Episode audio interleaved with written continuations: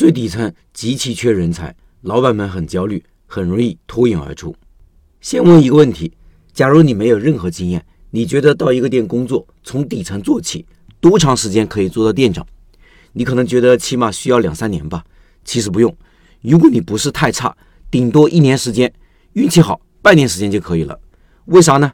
因为店员、店长流动性特别大，没有几个人干得长久的。而且他们通常消极被动，没有长远规划，走一步算一步，都是老板推着往前走。有些人甚至好吃懒做，和这样一些同事竞争，你只要稍微用点心，就可以脱颖而出做店长。下面是社群里我老板的成长经历，分享了他从店员到店长再到股东的经历，很用心的人，他的成长经历也可能是你的成长经历。他说，一七年底我进入餐饮行业，正好家里有个大哥开着一个快餐店。和他聊了一聊，他开的店产品不错，营业额也很好，当然那个位置也好，所以我心里就痒痒了。本想着自己直接开一家小点的店，但是他建议我先别急，像我这样没干过餐饮，岁数不大，更没有经验，对行业不熟悉，最好先别开店，先到他店里打打工，从最基础的开始熟悉。和家里人一商量，确实如此。一八年正月十五那天就来到这个店，成了后厨的一个员工，有一位小伙带我。这个小伙从这个店一七年营业就一直在，是后厨的负责人。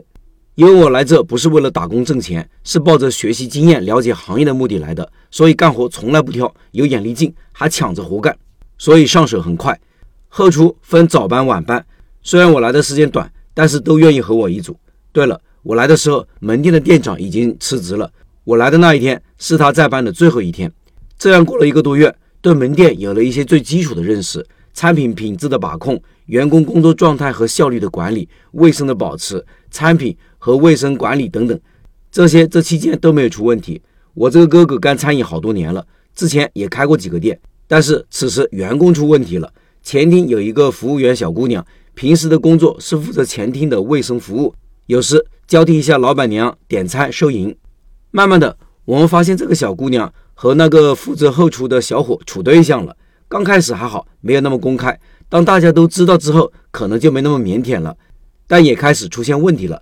两个人会有拌嘴、吵架等现象，这就影响到他们的工作状态了。老板也发现了这个问题，说过他们好几次。说完之后可能好一点，但是过了几天又恢复了。后来发生了一件事情，给门店带来了巨大的损失，造成损失者开除了。那个小伙就是那个负责人，罚款一千。小姑娘也有一定的责任，所以老板把她调离了门店。去他的广告公司帮忙去了，老板娘就将我调到前厅点餐收银，还进行了一个投票表决。因为我在后厨表现的挺好，关系也处得好，所以几乎都投了我。但是从那时起，那个小伙就对我有抗拒了。在前厅，我也很花心思，点餐收银我越来越熟悉，和顾客的交流也越来越好，也开始管理一些门店的事情，相当于实习店长。老板也会给我布置一些任务，我从来不会说我不会或者太难等等。大多时候都会给他一个满意的结果。这期间还发生了一件事：后厨有两个小伙，一个是负责人小伙，另外一个是他带来的，比我还来早半个月。这个小伙也挺聪明的，想在店里好好发展一下，但是聪明有点过头了。看到我升到前厅实习店长了，他有点心灰意冷，和老板提出了辞职。就这样，让那个后厨的负责小伙对我的意见更大了。在那之后，很少能在他脸上看到笑容。虽然他对我有意见，但是他干活还是可以的。小问题会有，但是还在能接受的范围内。就这样慢慢的推着往前走。随着我一点点的学习和实践，早晚我都会挤出时间来看书。我对餐饮、对门店的一些事情也慢慢看得越来越深了，感觉自己成长非常的快。